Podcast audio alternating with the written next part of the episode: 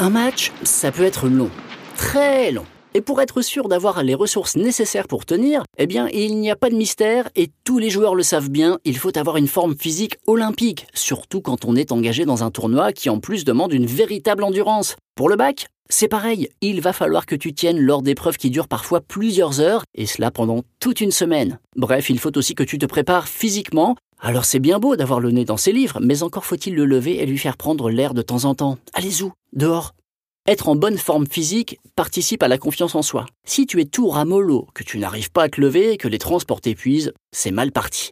Alors sans te garantir que tu auras une musculature à la Gaël Monfils ou à la Serena Williams, voici quelques pistes pour te donner du ressort. Alizé Cornet est catégorique. Pour affronter un tournoi, elle suit un entraînement sur mesure et surtout quotidien.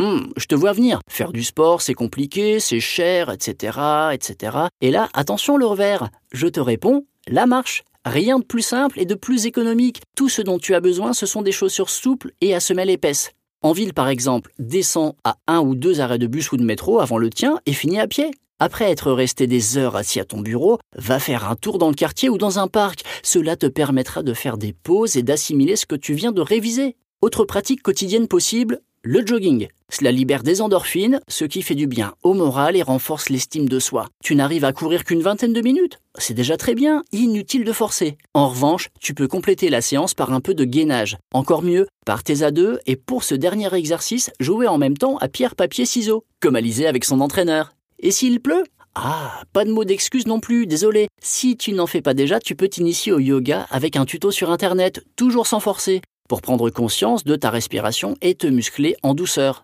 Cette pratique améliorera ton pouvoir de concentration et ta maîtrise des émotions.